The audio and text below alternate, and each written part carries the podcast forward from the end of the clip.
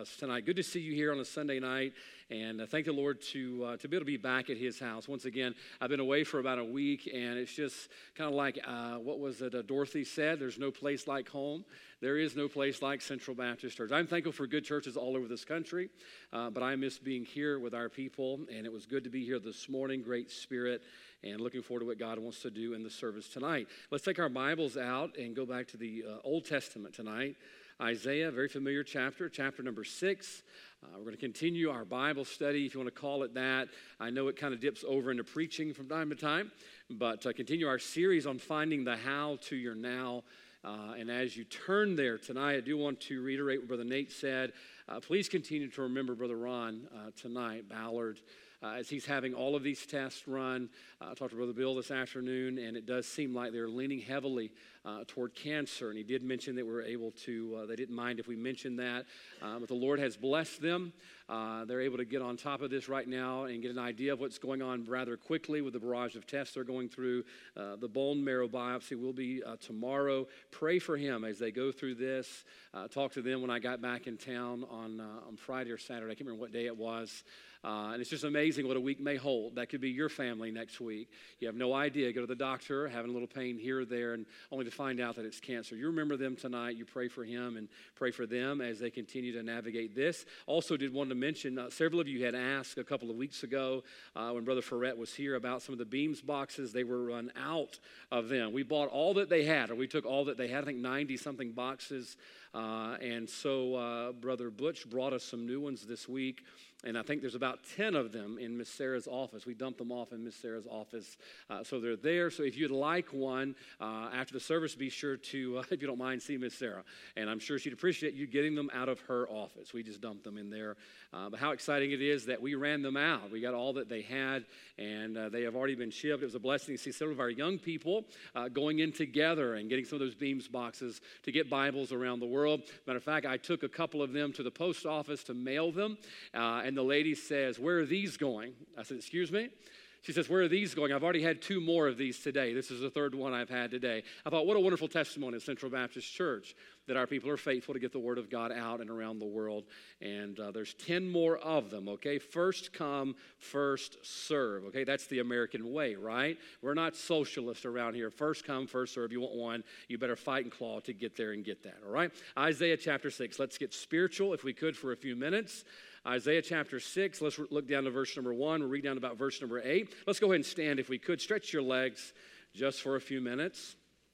Isaiah chapter number six. Very familiar passage, you know it well. Uh, but we're going to look at Isaiah's calling tonight and find out how he fulfilled his now. He found the need, the opportunity, and the work in the will of God for his life. Uh, we've gone through several in the past few weeks, past few months, in our new theme of finding our now this year. And uh, let's look at Isaiah and figure out how he fulfilled God's will for his life. The Bible says, Isaiah 6 1, in the year that King Uzziah died, I saw also the Lord sitting upon a throne, high and lifted up, and his train filled the temple. Above it stood the seraphims, each one had six wings. With twain he covered his face, and with twain he covered his feet, and with twain he did fly. And one cried unto another and said, Holy, holy, holy is the Lord of hosts. The whole earth is full of his glory. And the post of the door moved, and the voice of him that cried, and the house was filled with smoke. Then said I, here's the response of what he's seen Woe is me, for I am undone, because I am a man of unclean lips, and I dwell in the midst of a people of unclean lips. For mine eyes have seen the King, the Lord of hosts. Then flew one of the seraphims unto me, having a live coal in his hand, which he had taken with the tongs from off the altar. And he laid it upon my mouth and said, Lo, this hath touched thy lips, and thine iniquity is taken away, and thy sin is purged. Thank the Lord. Verse 8. Also, I heard the voice of the Lord saying, Whom shall I send, and whom will go for us? Then said I, Here am I, send me. I'm going to read part of verse number 9. The Bible, uh, the Bible says, And he said, He's about to sum up his calling Go and tell this people. Let's stop there. Father, thank you for the great day we've had today. Thank you for blessing our service. Uh, Lord, I pray you bless again tonight. Lord, we rely upon you and depend upon you, Lord, tonight to do what only you can do. Uh, Lord, the work that needs to be done is within the hearts of man and my heart tonight, the hearts of those that are here and the many that are watching on live stream. Father, I pray that, Lord, we'd open it up right now as this morning we'd enlarge our heart and allow you, Lord, to go inside to do the work. If there's something that needs to be pulled out, Lord, point that out to us. Uh, Lord, if there's something that needs to be brought in, help us be willing to do that tonight. Help us to learn, receive, and respond to your word for it's in Jesus' name. Amen. You may be seated as we jump right in tonight, uh, continuing this series on how to find the how to our now. It's practical. Uh, I've told you so many times to go throughout this series. One of my burdens this year is that we not just get stirred up and excited. I hope you get stirred up, and I do hope you get excited. Uh, oftentimes, we go to conferences and we go to uh, whatever uh, camp meetings and rallies, and we get stirred up and we get excited about that, and all of that's great. All of that's wonderful, but it's useless if you never put that into action. And I'm thankful this year uh, that through the series of messages that the Lord's allowed us to have, we're following people who found and fulfilled their now, God's will for their life at this particular time. And tonight we're going to look at Isaiah. We're going to look at the need, the opportunity, and the work in OW. My daughter told me the other day, Dad, after you preach that, now you know it's almost April. Dad, after you preached that the other day, I just realized it was an acronym. All right, so for those of you that don't realize, it is an acronym N O W, Need, Opportunity, Work. I thought that was kind of simple, but evidently my daughter learns from me. Amen. She gets that from her dad. Uh, but we're going to look at the need, the opportunity of Isaiah tonight and jump right in. Look down to verse number six. Uh, the Bible, or verse number eight, the Bible says, Also I heard the voice of the Lord saying, Whom shall I send, and who will go for us. Notice the question mark that is there. Whom shall I send and who will go for us? Now, do you know what Isaiah is interpreting out of this? What God is asking is who is available, all right? So, right off the bat, Isaiah is seeing the need for what God is calling him to. And number one tonight, the need is availability. Now, folks, this is of the utmost importance if we're going to fulfill our now, if we're going to find our now and fulfill God's will for our life in 2022, collectively as a church, and then individually as a member of this body of believers, listen, if we're going to do that, at very least, we must be available. Now, folks, we've heard it before. The most important ability is what? Availability. Now, why do we say that? I know it's cliche, but it's very true. The only ability, or the most important ability, is availability. The reason that is, if you're not available, what good is all of the tools and the talents you have if they're not there? You may be the most talented Christian in the world. You may be able to sing like Miss Macy and the kids tonight. Uh, you may be able to preach like nobody's business. You might be able to witness uh, to anybody on the street. But if you're not available, all of those tools and resources, they're in vain. And so, right off the bat in Isaiah's call, the Bible says, Whom shall I send and who will go for us? Why is that important? Because, number one, you've got to be available. If you're going to be used by God, you've got to see the need for availability. I'll give an example. Several years ago, I was working on my car in Louisiana, and I couldn't get uh, a nut off. I mean, it was just put on there uh, in the factory. I just couldn't get it off my hand. And a buddy was over there watching me work. It's always good to have a buddy watch you work, isn't it? And uh, he's standing there, and he says, I bet my impact wrench could get that off. I've been here 15 minutes working, throwing my feet up in the air, trying to leverage to get this nut off. And you now tell me, I bet my impact wrench could get that off of there. I says, I bet it could. He goes, but I didn't bring it with me. You ever just want to throat punch somebody? You may not be in touch with your sin nature as I am with mine. My flesh, look, I try to mortify the deeds of the flesh like we talked about this morning. I try, but it's like Frankenstein. It comes back to life sometimes especially around dumb people. I says, Well, look, sure, that would help me, but it doesn't help me if it's not here. Now, folks, understand this tonight. You may be the most talented Christian in the world, but you're no good to the will of God if you're not available if you're not present and accountable for the use within the will of God. I believe tonight, look, we're very good at pointing out the lack of morality in the world, are we not? I mean, it's easy to see. We post about it. We see how the world is just going downhill so fast, and evil and darkness is growing exponentially. We see that. Uh, we were in just Savannah this past week, uh, and uh, in Savannah, it's home to the Prohibition Museum. I thought, well, I think I'd like to go to that. Miley wanted to go to that. And so we walked down to the, uh, the city market there where the Prohibition Museum is at. Looked very, very uh, quality presentation. I said, we need to go in and see about this. Prohibition, great time in uh, American history. Amen? Amen. Boy, you, some of you missed a good one. I try to help. Some of you folks that are new to amening, I try to throw you a softball up, an alley oop every once in a while. That was an easy one. This is no joke. We got in line, did we not, Miley, to go in the Prohibition Museum, and we got behind a group of people that were exceptionally loud. All right? Their conversation had been lubricated. They're standing there, no joke, Brother Nate, with glasses of beer, walking in the Prohibition Museum. And then it startled me to realize in the basement of the Prohibition Museum is a bar. And there's people laughing and cutting up. Matter of fact, we decided not to go in.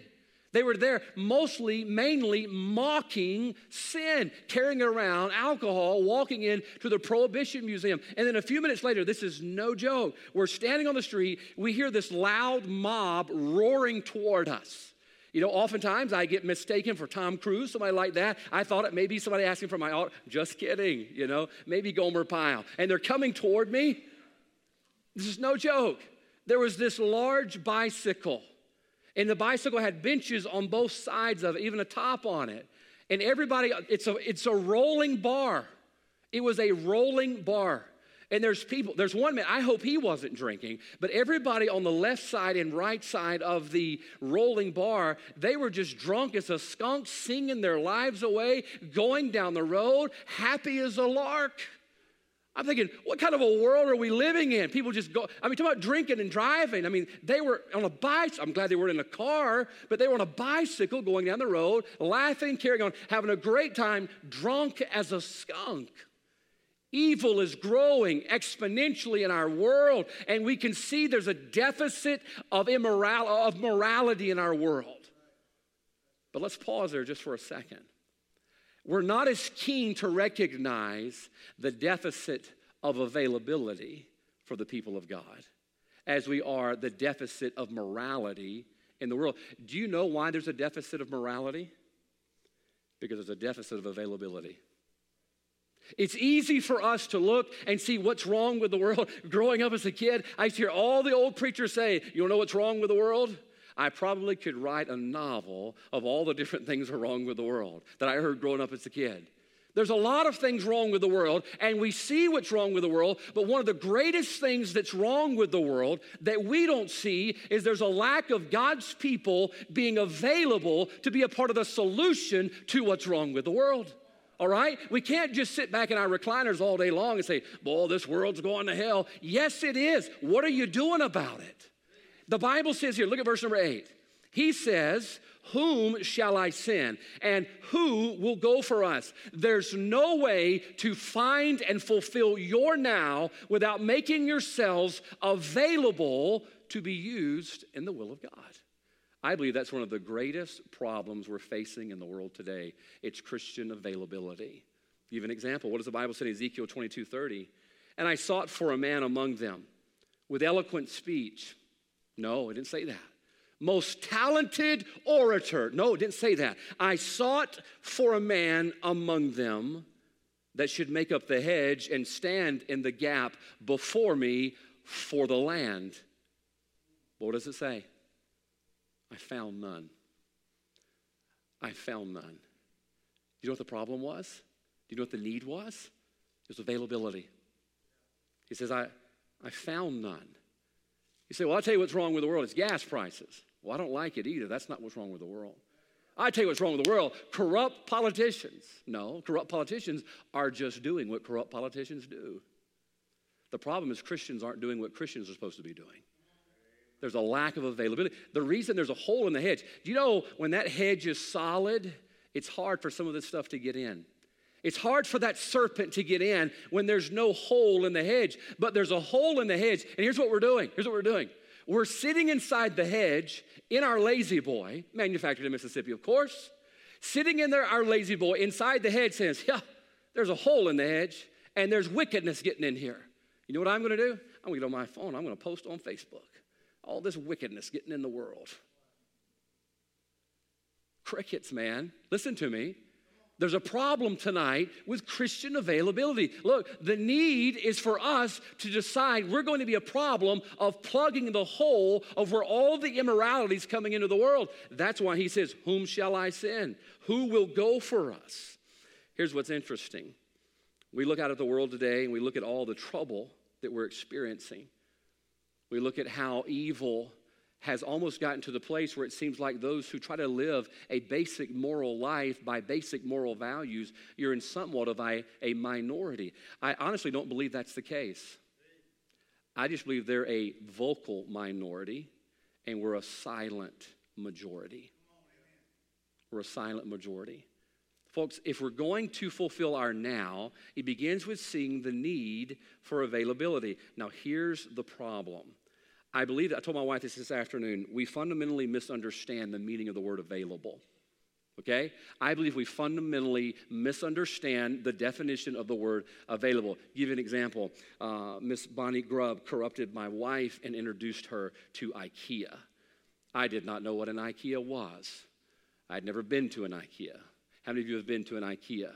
Mm-hmm. You know where we're going with this. We walked in. Look, any store that has its own parking garage, beware beware. We got in, we went up two escalators in the store. I'm thinking, I hope all of this is not square footage of shopping. Sure enough, it was. We get up there, we start off with one of these bags on your shoulder, all right? And, you know, just to get a little of this, a little of that. An hour into it, we had graduated to a buggy. And then after that, we were on a buggy with me carrying extra stuff in my arm, Miley carrying extra stuff. My wife was euphoric. She's walking around. I'm just overloaded with joy. I, look, it's worth it every time. I would drive my wife to Atlanta tomorrow if it bring that much joy again. It was amazing. She's walking around. She saw this little shelf. She wanted this shelf. She bought it. We brought it home. We got it home yesterday or, or Friday night. I think it was Friday night, Thursday night. We got home Thursday night. And uh, Friday, she's putting it together on the floor. And of course, it's a shelf this big and it has glass doors and it's that tall. And it came in a box that thick. No joke that wide, like that long. We get home and there's all these pieces on the floor an instruction manual. You know, all that stuff's from Sweden, right? Switzerland, Sweden, something like that. You can't hardly read it. We bought all this food. We have no idea what it is. It tastes good, but we couldn't even read the wrapper because we don't understand it. Well, I had a lot of studying to do, and I told my wife, I said, if you need help, let me know. Out the back door, close the door, sitting on the porch. Now, I made an appearance that I was available, but it was kind of a conditional availability. You've got to really be in a bind before I'm going to come in there. Now, that's not availability. Look, being available and being optional are two totally different things. Most of us as Christians, we're optional. Only if you absolutely need me and you drop a letter from heaven and it lands at my feet, am I available. Available is when you are surrendered to whatever condition is required to meet the demand of what God has called us to do. That's what available is. I don't think as many of us are as available as we think we are. I'll give an example 1 Corinthians 4 2. The Bible says, moreover, it is required in stewards that a man be found faithful. You got to hear this.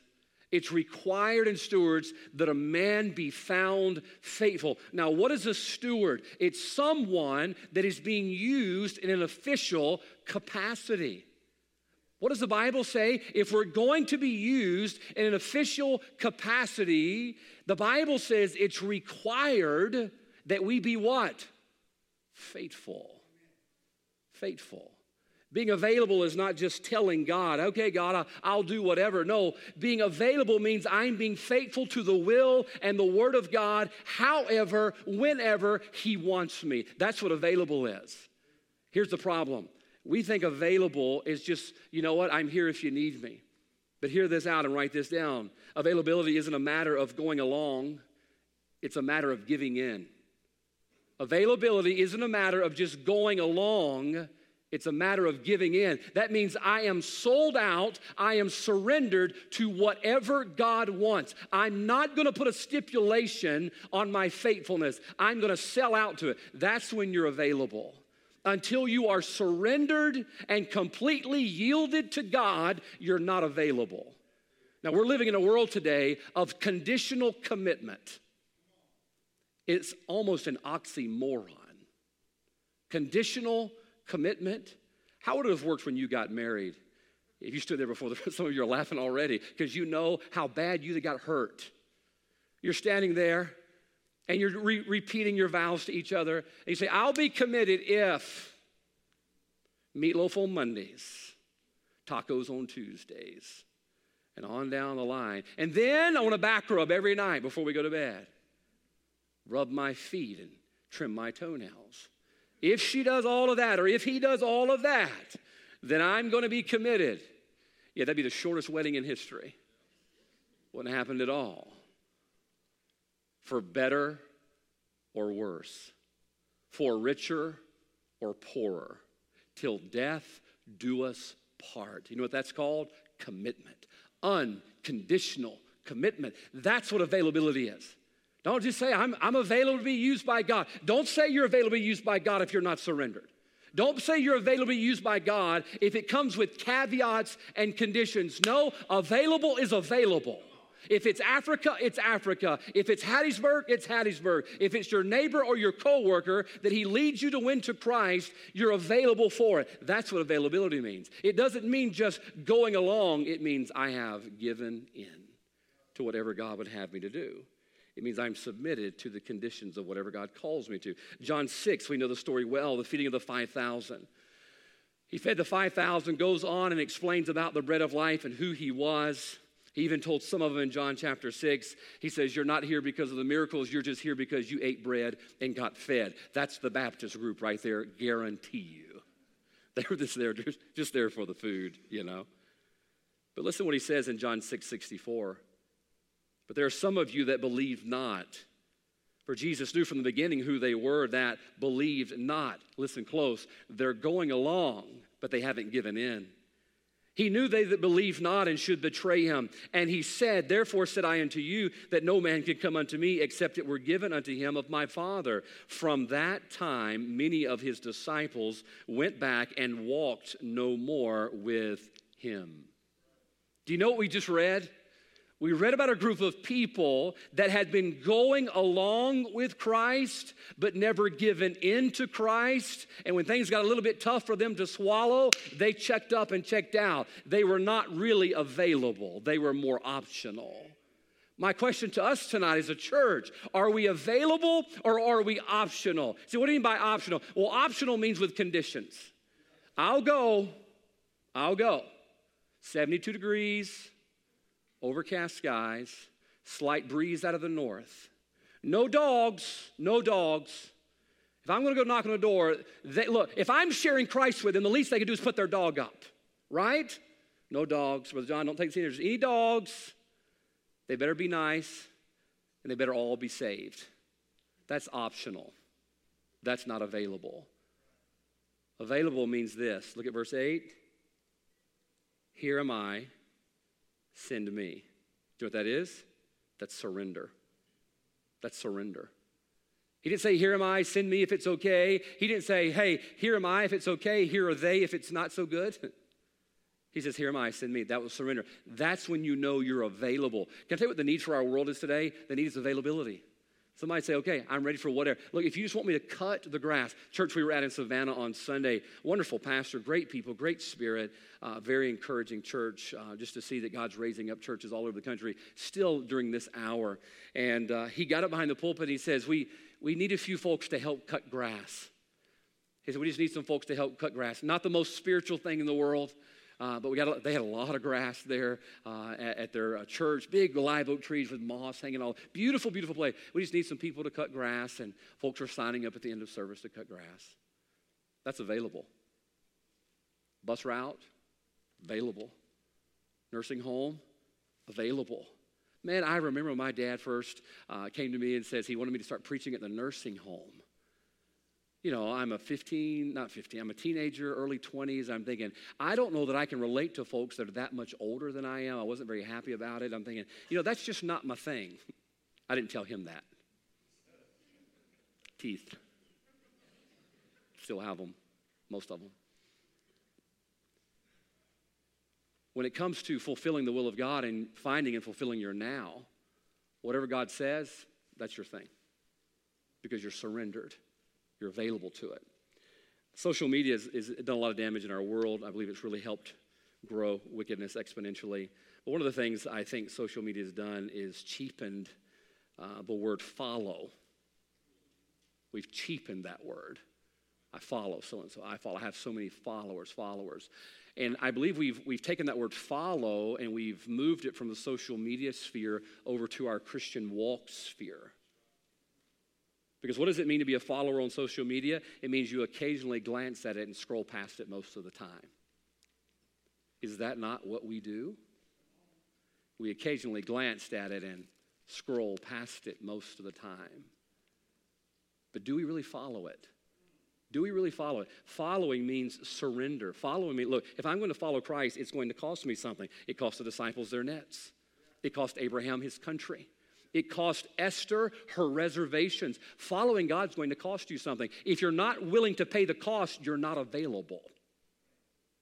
If you're not willing to surrender whatever it takes to be a part of the will of God to and fulfill your now, then you're not available. That's the need in our world availability, number one. Number two, got to hurry. What was the opportunity?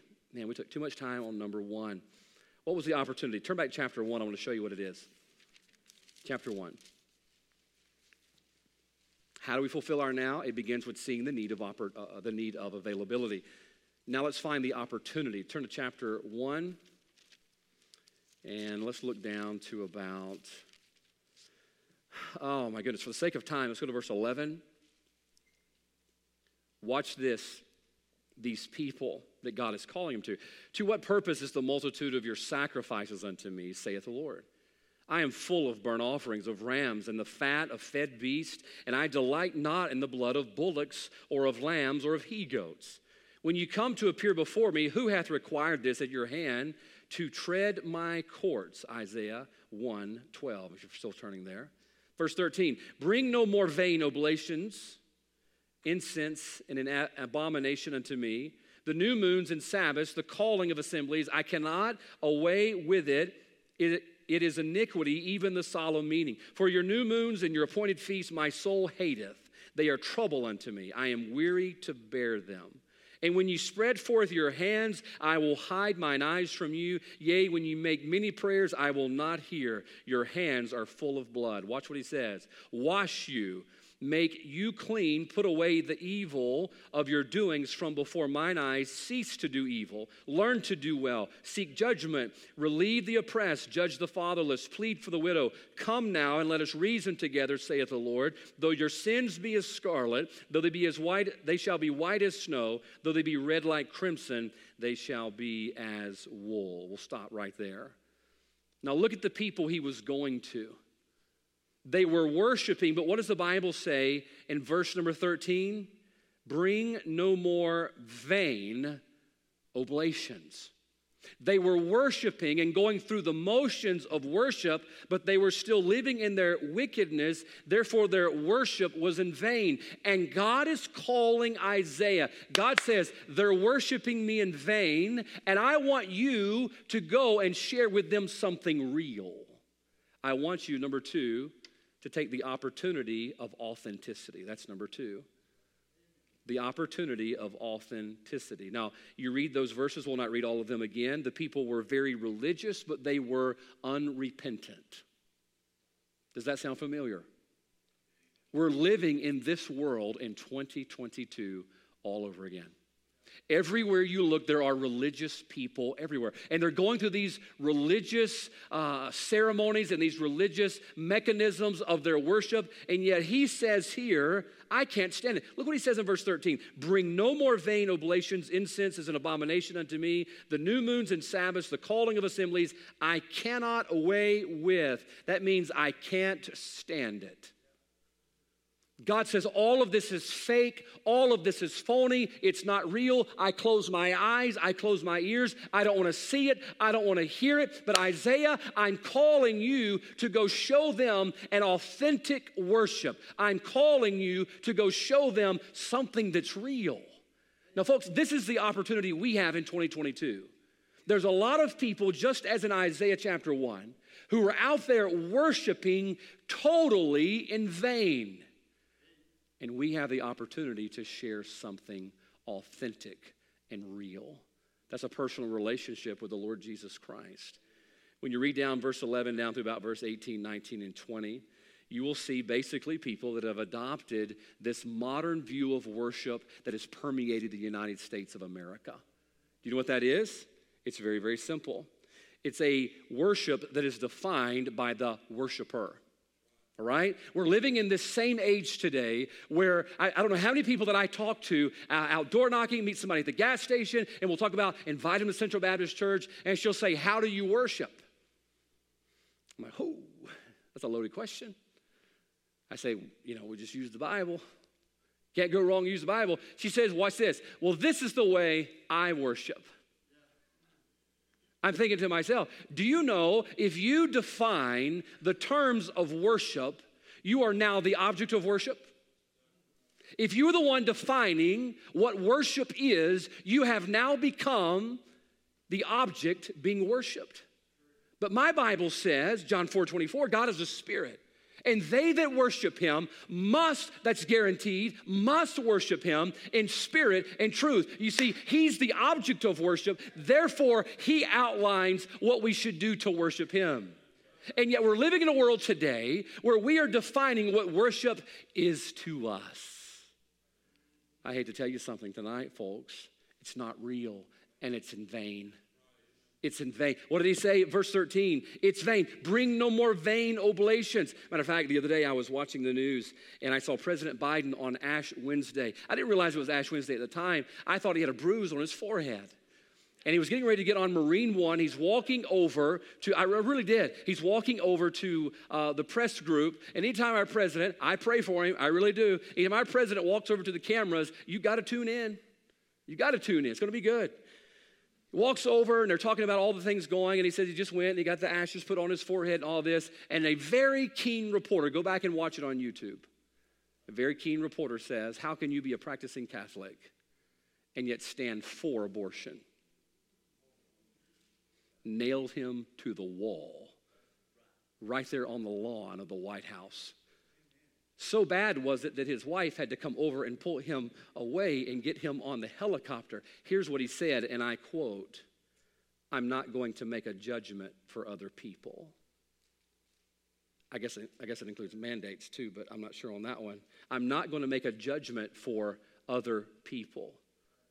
Well, here's something he doesn't understand it's not for him to make a judgment on. God's already made a judgment on it. And God calls the murder of the unborn an abomination before God. He doesn't get to write the book, He doesn't get to set the terms by which He lives if He's worshiping the God that I'm worshiping. No, you're not. You're not your own. You're bought with a price. That means He gets to dictate who I am and how I live. And yet we're living in a world that's writing their own rule book when it comes to religion, and it's in vain, and they're going to die and spend eternity in hell until enough of God's people see the opportunity to offer them something authentic. Do you think you have something real or not? Is it just a fuzzy feeling you get when we're singing? I mean, I know we get excited when we're singing, the preaching gets kind of quiet sometimes. You're thinking, well, if you preach as good as he's saying, well, maybe we get more excited. I get it. I get it. But, folks, if it is real as we say it is, if it is real as we sing about tonight, then we ought to be willing to go to those people who have a counterfeit religion and offer them something real. What a shame it was. We, we were there uh, on Sunday. We left church. We drove back into downtown Savannah. And right there across from one of our little favorite coffee shops that we found when we were there, it's a place called St. John the Baptist Catholic Church. Not sure how that works. St. John the Baptist Catholic Church. I have a lot of friends uh, that are Catholic. And you see people going through the motions and the ceremony of a religion that's all in vain and written by a man that God never had anything to do with. And we sit there and we watch people come out the steps, flocks of people. Beautiful church, St. John the Baptist Catholic Church there in Savannah. Beautiful historic church. People flooding out of this church. And you're thinking, how sad, how sad that they're faithfully worshiping in vain. Somebody ought to go do something. That's us. You see, that's the opportunity we have authenticity. Let's go share something real with them. Or else Matthew 7 will be their lot. Verse 22 Many will say to me in that day, Lord, Lord, have we not prophesied in thy name, and in thy name cast out devils, in thy name done many wonderful works? And then will I profess unto them, I never knew you. Depart from me, ye that work iniquity. Now remember these words I never knew you. I never knew you. Do you know what that means? It was never authentic. Just going through the motions. The sad thing is, there are going to be people who've sat in this church, people who sat beside you at work, lived beside you 30 years in your neighborhood, and we knew that they were worshiping God in vain, of man's religion, and we never took the opportunity to offer them something real. You see, this is why we're here. Look, I'm not running down any other religion, all right? My religion of being lost was just as bad as theirs. Okay? There's a lot of Baptist people that'll be in hell too. You know why? Because their worship was in vain. But if we have what we say we have, which is something real, he was calling Isaiah. He says, Isaiah, here's the opportunity. Go show them something real. Real quickly, I'll give you this. I uh, heard a story of a little boy he was sitting in class and they were going around the room finding out who the greatest people were, you know, who the greatest humans were uh, in their mind. The first boy raised his hand. He says, I know who the greatest human being in the world is. He said, Who is it? He says, Michael Jordan, the greatest basketball player ever. Amen. He is. Okay. Michael Jordan. The teacher says, Okay, who else? The little girl raised her hand. She says, Mother Teresa. She helped a lot of people, and she did very benevolent lady, helped a lot of people. Next kid raised his hand. This is probably me. He says, Who's the greatest human that ever lived? He says, Chef Boyardee, because he invented SpaghettiOs. The last little boy raised his hand. The teacher called on him and says, Who's the greatest person? He says, Well, it's got to be Jesus. It's got to be Jesus. The teacher says, Well, I'm asking about somebody who is still living. The little boy says, He is. He said, He lives right here inside my heart. Here's a little boy, it was real to him. And he didn't mind sharing what was real. Folks, I'm not the bandwagon type of guy. Let's just go beat and bash people over the head who don't believe like we do. Oh, the exact opposite. I think we should go to them and share with them the great opportunity to have something real and something authentic. So, number two, what's the opportunity? The opportunity is authenticity. But finally, we get down to the work. This is the one we don't like. And it's good the work is last because we usually rush through because we're usually past time, right? Go back to chapter 6. I'll show you the work and then we'll go to work. Amen. Chapter 6, look down to verse 5. After he saw the Lord, the Bible says, Then said I, Woe is me, for I am undone, because I am a man of unclean lips, and I dwell in the midst of, an, of a people of unclean lips. For mine eyes have seen the King, the Lord of hosts. Now, here's what's amazing with all of that wickedness going on around him, notice what he focused in on. He could have easily said, You know, you're right.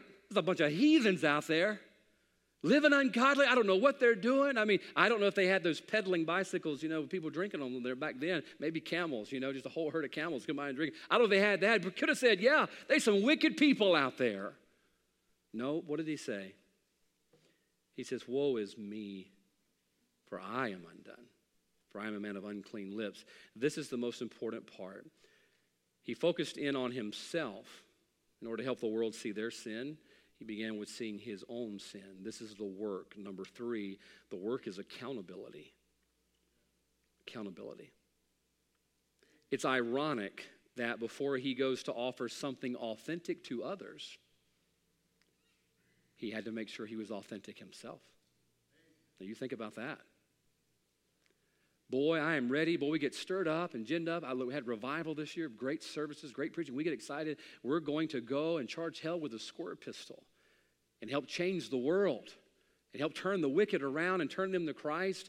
But you know, sometimes we're overlooking ourselves, looking at the world when we should be looking here first to make sure we're personally accountable to that authenticity ourselves. Now, this should go without saying, but I think we need to say it. Doing the will of God does require being in the will of God. Right now, I know you're thinking, Uh, Jeremiah, we learned that in, in five year old kindergarten. But you know, our world doesn't realize that. That in order for me to do the will of God, to do the work that God's called us to, and there's a work to be done, then in order to do the will of God, I've got to be in the will of God. I mean, folks, these people in chapter one are worshiping God and their hands are bloody. He says, When you raise your hands in worship, I close my eyes. I don't even want to see it. And they were worshiping in vain.